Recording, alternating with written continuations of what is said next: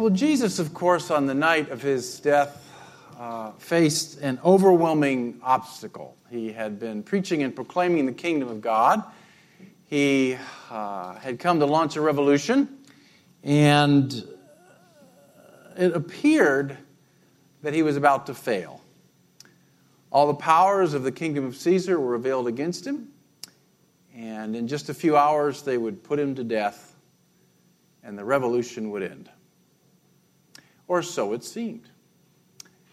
Three days later, God raised Christ from the dead and took what appeared to be an overwhelming obstacle and turned it into an opportunity for all people to be saved. And that is kind of a paradigm of how God works in the world. This is something that God is always doing.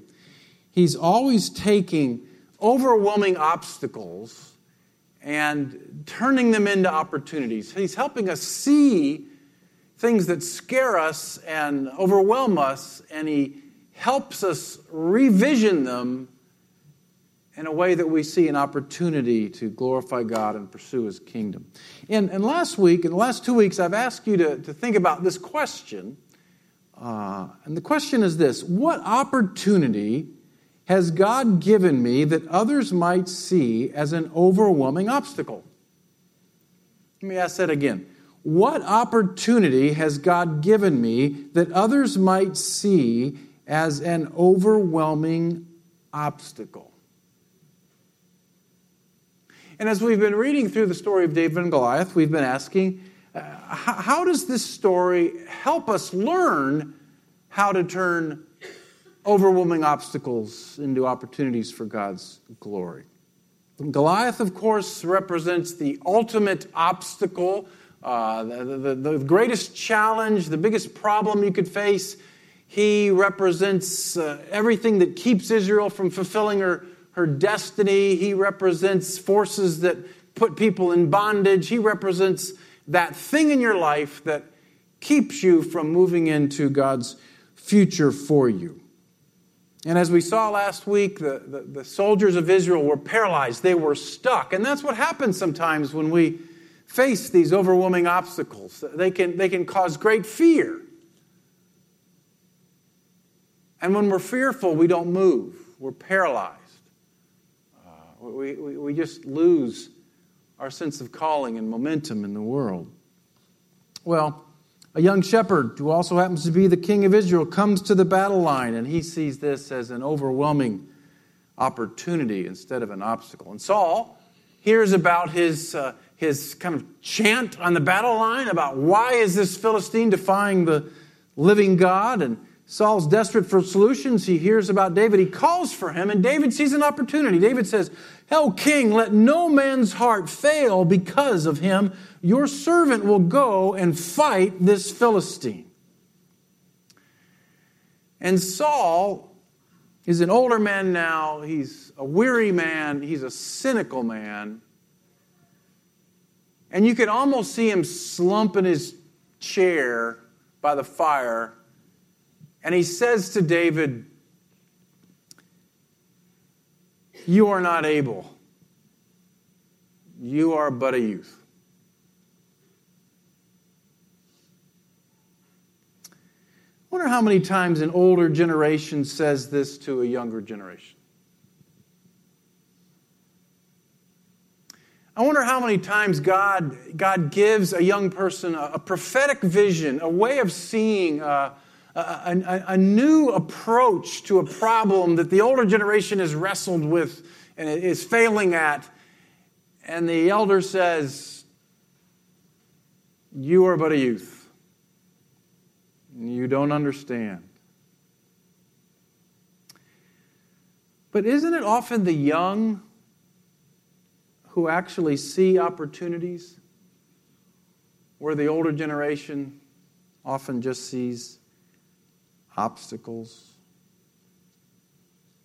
Now, I think there's a, a, great place, if we think of our church as a village, I think there's a very profound place for old wise men, old wise women to mentor the young. That's all through the Bible. The, the role of the elder can save you a lot of pain. And we have some wonderful elders in our body that are pouring and investing their lives in the young.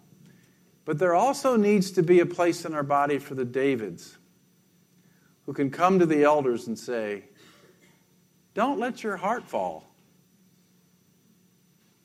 This is an opportunity. You know, one thing you might do if you're facing a Goliath, and, and maybe you're more on my side of the, the calendar, you might call a David, take him to lunch, and say, Hey, I got this situation. What, what do you think? I had lunch with Troy McNeil this, this Wednesday, and Troy was, was here uh, a number of years ago when he was a student at Johnson and was on staff here for a while. And now he's gone off. He's a pastor at Grace and Peace Church with Jason Johansson, and just doing a profound job. They're just doing a wonderful job. And we've started to get together about every couple of months, and I just ask Troy questions. And he's become uh, such an able pastor. And he almost always sees a problem with a different perspective than I do. One night we were sitting at a shepherding team meeting, and we've got a lot of wisdom in that meeting. We've got a great mixture in that meeting. I, I, I love the way we work together. And we were kind of bumping into something at one point. We didn't quite know which way to go. And I remember Aaron Callahan doesn't say a lot in our meetings, but tonight somebody said, Aaron, what do you think? She said about two sentences. And just kind of broke a hole. And we started to see it differently. So if you're facing a Goliath tonight, maybe take a David to lunch. Well, David explains to Saul why he's ready to face this Goliath. And he says it's because he's a shepherd. And he tells him, he says, Look, uh, uh, Saul, when I was a shepherd, I would go out and I would fight the sheep, uh, or fight the sheep. That's how I would shepherd. No, that's. I would go out and fight the lion, and I'd fight the bear, and I'd go out and I'd grab him by the, he says, by the beard, and I guess that would be a lion. You don't think bears have beards. But he'd grab by the beard and God would deliver me. And he says, The Lord who delivered me from the paw of the lion and the paw of the bear will deliver me from the hand of this Philistine. And I love this. And I want you to see how, how different this is from the narrative of all the superhero movies. They are, I know I can do this because I've done it before and I have superhero powers. This is not that. I know I can do this because God delivered me before. That's where his confidence comes from. You see this in the Psalms. David, 33rd Psalm, he writes this again and again The king is not saved by his great army, a warrior's not delivered by his great strength. The war horse is a false hope for salvation, and by its great might it can't rescue. Our soul waits for the Lord. He's our help and our shield. I think one of the reasons God allows us to, to run into these overwhelming obstacles, I think one of the reasons why you have that Goliath in your life is because God wants to teach us that it's not about our army, it's not about our weapons, it's about His strength working through us. And I don't know about you. I can read a lot of books on faith and dependence. I can hear great sermons on it. But it's not until I'm up against a Goliath and I see him deliver me that I really learn it.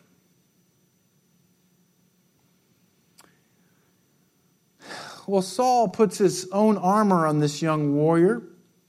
And our text says, He put a helmet of bronze on his head and clothed him with a coat of mail. And David strapped his sword over his armor, and he tried in vain to go, for he'd not tested them. And finally, David put them off. I think there's a lot in this little story. Because when you face a challenge, when you face an overwhelming obstacle, when you face a Goliath, the first temptation is to go look for somebody who's done it before, right? That's not a bad thing. Uh, to go find a mentor, to go look at a case study, to go read a book, to go hear a podcast, to look at a mother who's done it well, to look at a, a lawyer who's done it well. I don't think God's against that. That's how you, you learn. But, but this, get this you can't stay there. You can't wear another person's armor and face the Goliath that God brings into your life.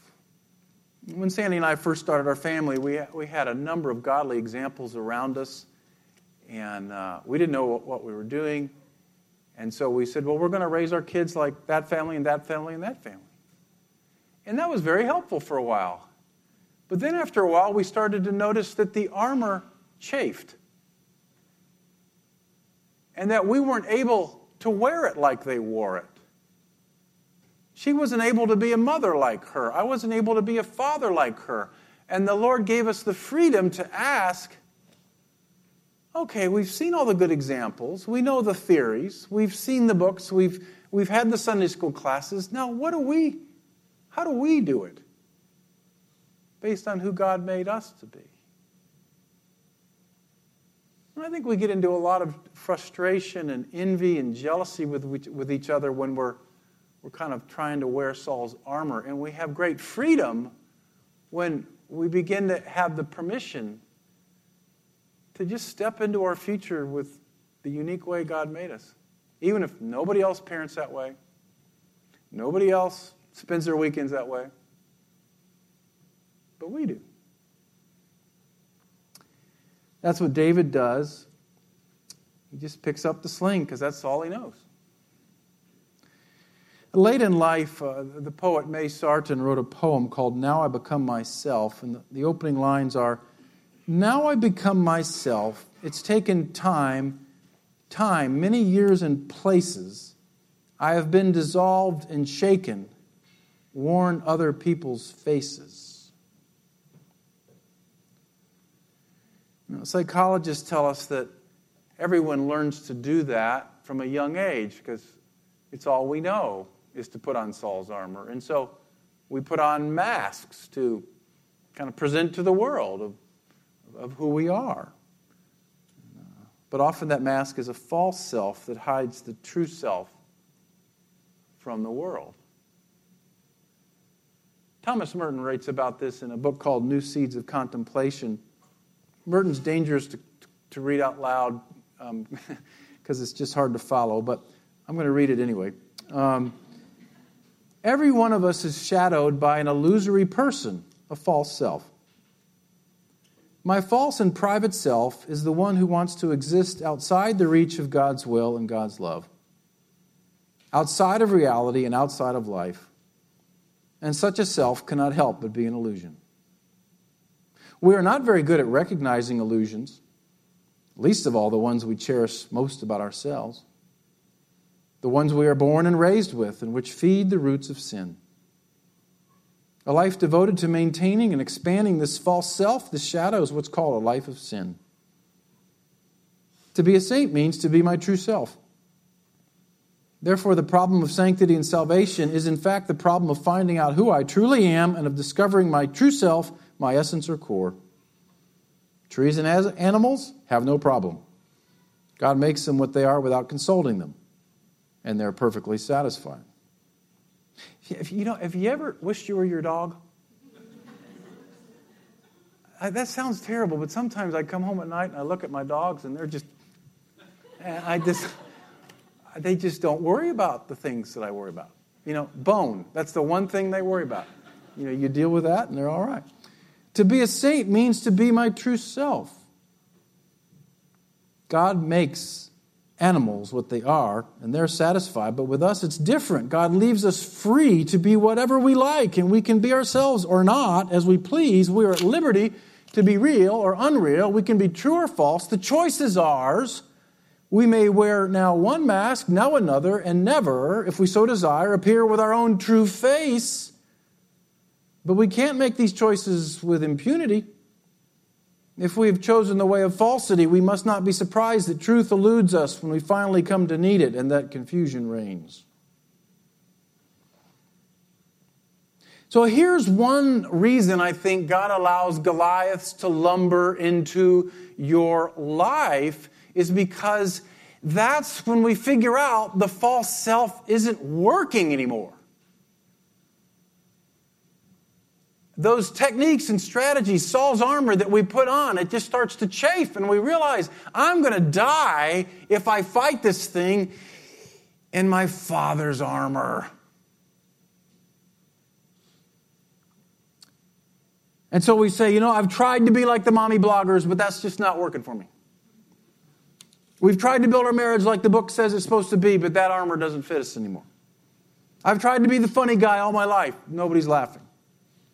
I've worn the mask of the intellectual all my life, but there is so much more to me than my mind, and I'm dying to share it with people, but I'm scared to death at the same time. And this takes such great faith because we rely on the false self to protect us from pain. And when you strip off the false self and you take off Saul's armor and you go into battle with all you've got, naturally in Christ, stripped down, and nothing but faith and a few stones, then you learn whether he's real or not. That's when it gets interesting. So David faces Goliath. They do a little trash talking. God makes it clear that what this really is, or David makes it clear, is really a battle between gods, true God and his competitors. David lets his stone fly, it sinks into Goliath's forehead. And then we read there's no sword in the hand of David. And David ran and stood over the Philistine and took his sword and drew it out of its sheath and killed him and cut off his head with it. So the Israelites rout the Philistines, and it's interesting at the end, David keeps the sword and puts it away in his tent. I think that's an interesting detail about this story. Swords are, are powerful symbolically, aren't they? Um, one of the one of the uh, books that this is a sword that Dan brought back from uh, the mission field. And one of the things my son and I did when we were uh, young was we read the stories of King Arthur in the Round Table. We'd read them to him at night. Now I wonder about stories about cutting off heads with swords before you put your boy to bed. But anyway, we really liked it. And of course, you know, one of the great parts of this story is about a sword. And there's this sword that's stuck into a stone. It's called Excalibur. The great swords in mythology always have names. And the prophecy says that only the one who pulls out the sword will have the authority to be the king of England. Many come out, they try to, they try to take it out. Only Arthur can pull it out. And when he pulls it out, it gives him authority over the rule to fight for justice. Well, I think that, that early symbol is, is embedded in our story as well. The sword that cuts off Goliath's head represents spiritual authority and the ability to step into God's call on your life and do the things that God called you to do. I think that's what the sword symbolizes in the story. So, one of the things I think we want to ask as men and women on a quest for holiness how do I pull out the sword? How do I get the sword? It seems to me there are a lot of swordless men and women walking around. How do I get the spiritual authority that God wants me to have to walk in victory in this life? I don't think you can read a book about it. I don't think you can hear a sermon about it. I think you have to face Goliath in God's power and for God's glory. I think you have to visit the valley of Elah. Face your fears in Him if you're going to be able to pull out the sword. Let's pray.